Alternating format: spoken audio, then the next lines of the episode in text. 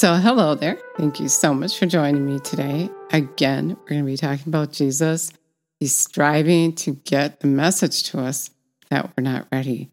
If we were ready, he would already be here. He said that. He's long suffering as he waits for us to get ready.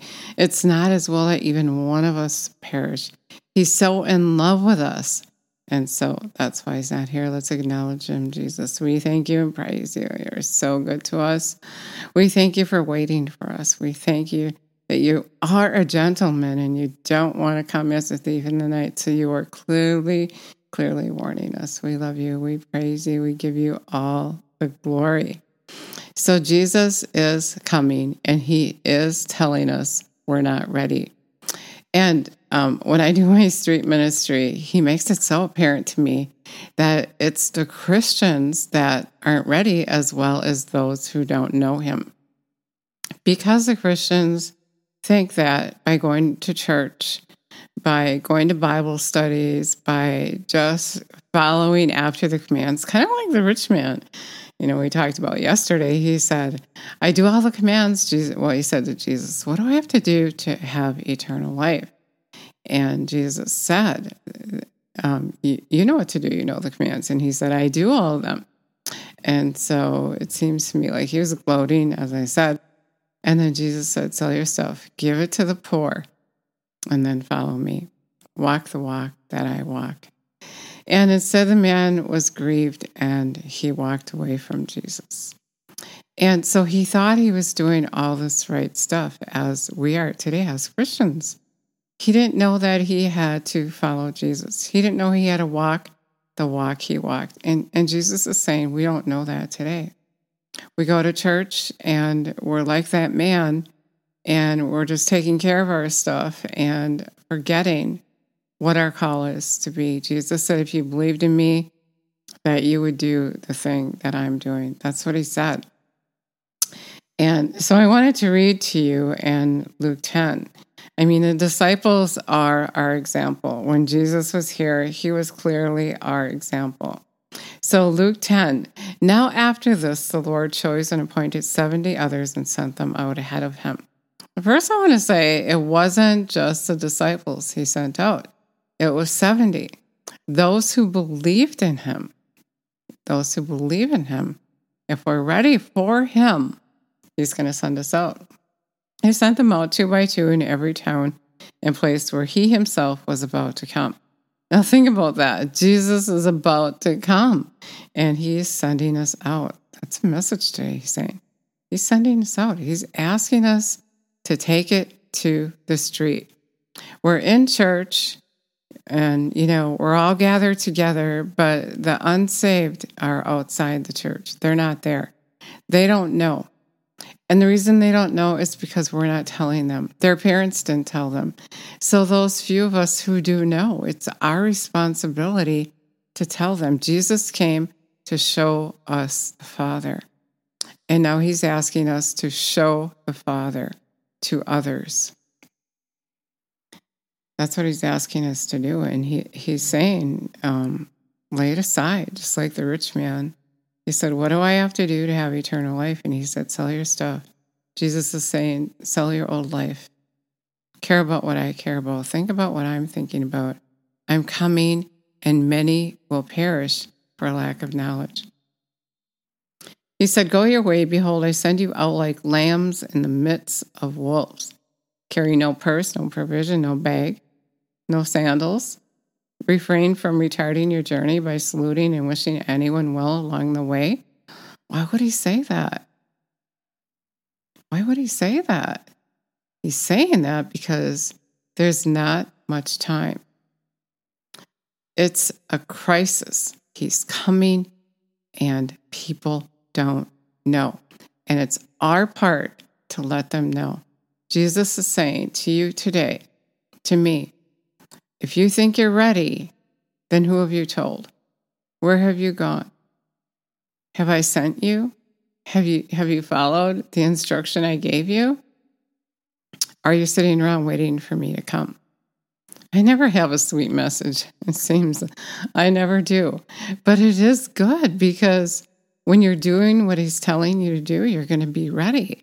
But if you're sitting around ignorantly waiting for him to come, when he's actually waiting for you to be ready to be sent out, that's part of the Christian life to lay your life down and to go for him. So, anyway, you know, notice he's saying, don't bring your purse. Don't worry about what you're going to eat, what you're going to drink, what you're going to wear. Don't bring provision. I'm going to take care of you. Just go. Just go. I'm sending you out. I'm coming. It's an urgency that you do this because, as I said, people don't know. I can tell you when I go out on the street, people don't know Jesus. They don't have any idea he's coming. They don't know a thing about him.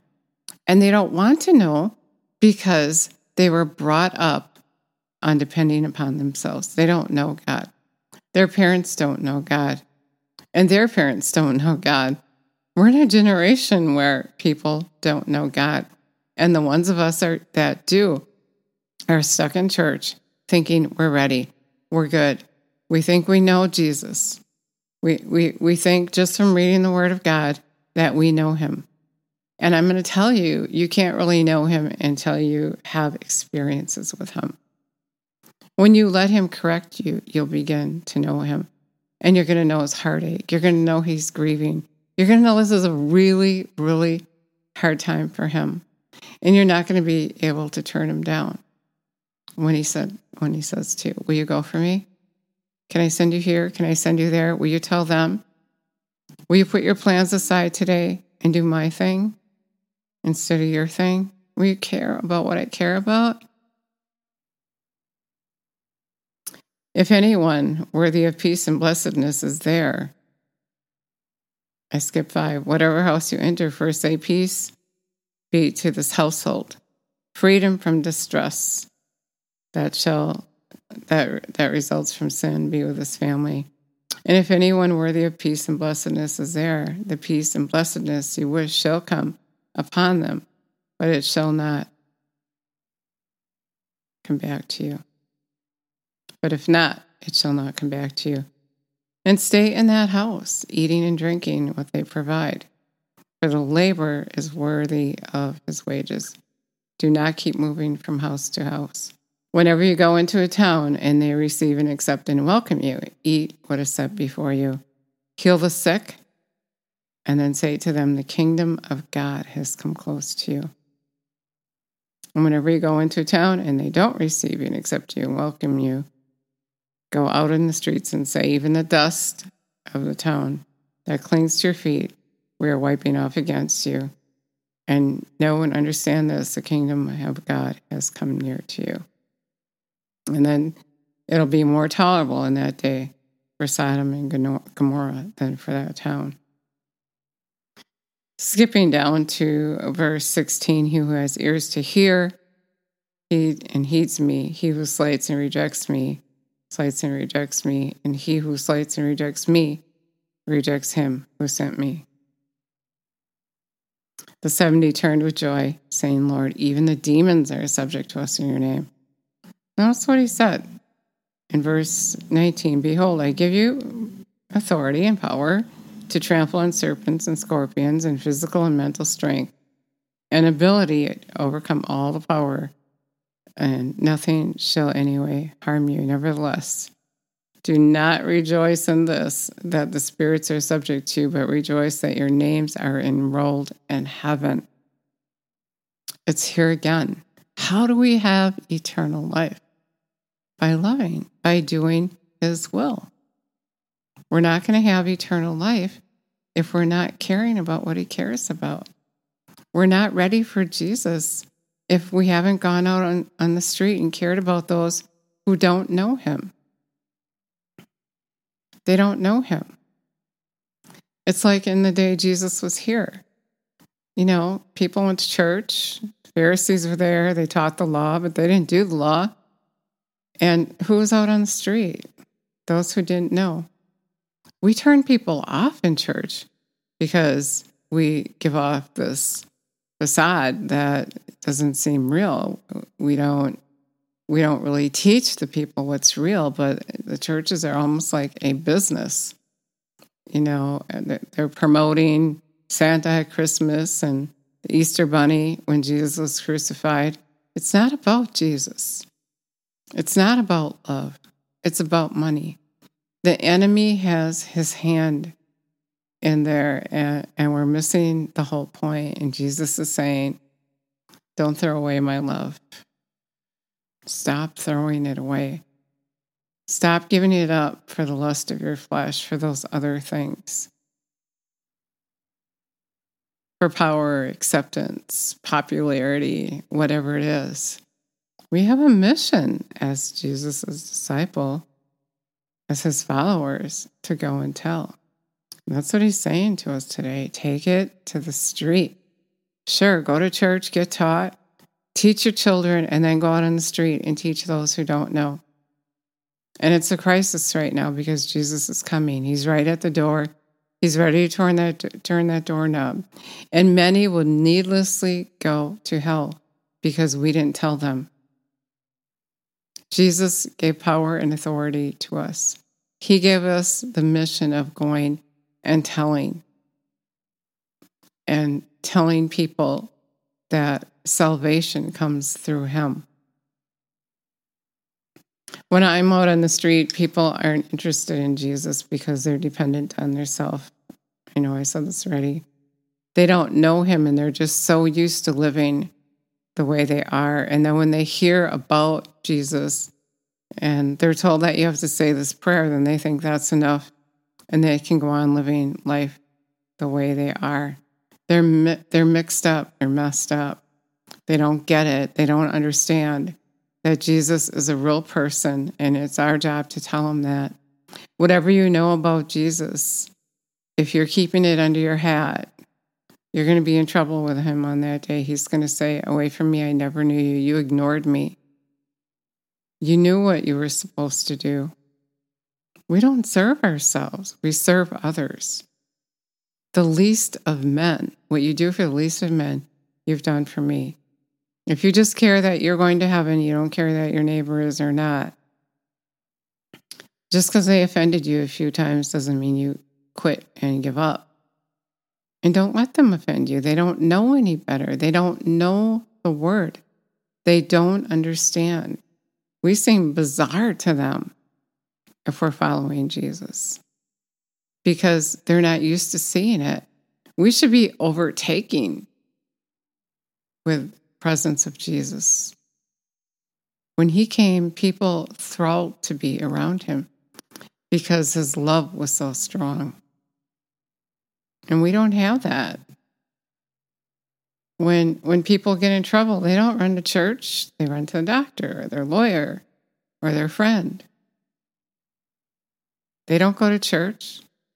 Church doesn't tell them to teach, teach them how to seek Jesus. The church wants the people to come to the church and give their money, but they're not really giving the answer that the people need. Not all the churches. I'm not saying all of all of the churches, I'm saying some of the churches. And we need to be that answer. We need to be we need to tell them who Jesus is and that Jesus gave his life so that his spirit can live on the inside of them and he can be there for them all the time. And sometimes the Christians don't even know that. They're just barely getting by. They're just barely making it from day to day, from hour to hour, and minute to minute because they're dependent on themselves. Because the enemy has them thinking that Jesus isn't going to do anything or this is your cross to bear, that you were meant to go through this. And that's not what the Word of God says. He's twisted it and we believed him. The Word of God says, by his stripes we were healed. And so we should be striving after that and asking Jesus, why isn't it happening? What's going on? And he's going to say, because you're not following me, you're not obeying me, you don't care about what I care about. You know, when when I first um, got a correction from Jesus, a pretty strong one. He said I was a fair weathered friend. I just came to him when I needed something. And he said, I need to come to you. I need to depend on you to do my work for me. It's a two way relationship, not just one. It's a two way relationship, not just a one way relationship. Jesus needs us to do his work. This is the plan. And if we're not doing it, I'm sorry to tell you that you're not ready. You might think you're this devout Christian, but if you're not doing his work, if you, if you haven't asked him what you need to do to to be ready, then you're not ready. If you're depending upon yourself to think that you are ready and you refuse to get on your knees and submit to him, then you're not ready. So this is a message I have for you today. He's saying, let's take it to the street. Let's get this job done. So let's prepare the way for him. Let, it, let him send you out two by two. Let's show them who Jesus is. Let's stand out. Let, let's be the answer to the problem in the world instead of hiding inside of our homes and inside of our churches and keeping Jesus to ourselves. A lamp isn't meant to put under a table. So Revelation 3:20, Jesus said, "If you heed my voice, I'm knocking at the door of your heart, and if you invite me in and heed my voice, I'm going to dine with you." He's going to teach you what you need to know. He's good. He's so in love with you. He's going to teach you his way and he's going to send you out to do his work. And when he sends you out, he's going to empower you. He's giving you power and authority to do his work, to trample on demons, to lay hands on the sick. And when we do everything he tells us to do, not part of it, when we do that part, we're going to start seeing his will manifesting in our lives. Jesus said, No one gives up houses, mothers, sisters, or brothers, or anything for the sake of the gospel and does not receive a hundredfold return back. He's going to pay you plus. He has more for you than you can ask or think. His plan is to recreate you in his likeness and put you on that path that leads to the good life. He has good for you. Stop letting the enemy talk you out of it. Stop letting the enemy lie to you. If you open the book, you will see the truth. So, Let's ask Jesus to come and live on the inside of us. Let's commit to Him. Let's not make it a fake thing and just say it because you're afraid and um, you think that prayer is going to save you. But submit to Him. Let Him be your God. Let Him show you the way. Jesus, we thank you and praise you that you want to come and live on the inside of us, and we invite you to do that. And we submit to you. We we decide now to heed your voice and and those of us who haven't been heeding your voice, we repent and we're going to do it now. We're just not going to be a lot of talk and a lot of air and, and, and a walk to church and back, but we're going to do your will. We care about what you care about. We care that you're suffering as you wait. We care that you care that it's not your one your will that one should perish. We love you and praise you and give you all the glory. He's so good. He's so in love with you. If you said that prayer for the first time, I love it so much. If you let me know. And um, also, I know Jesus is waiting. He's waiting. I feel like he's telling me to tell you. He's waiting for you to ask him, Am I ready, Lord? What can I do to assist you? What can I do to help you, to help those who don't know you, to those who are just put aside? and we seem to care nothing about them. Like James says, we give attention to the rich people because we think we're going to get something out of it. Help us, Lord, to serve those, to serve others, to serve those who need serving. Help us to love them like you would. Love you and praise you. Lord, thank you, Lord. You're so good to us. Thanks so much for listening today.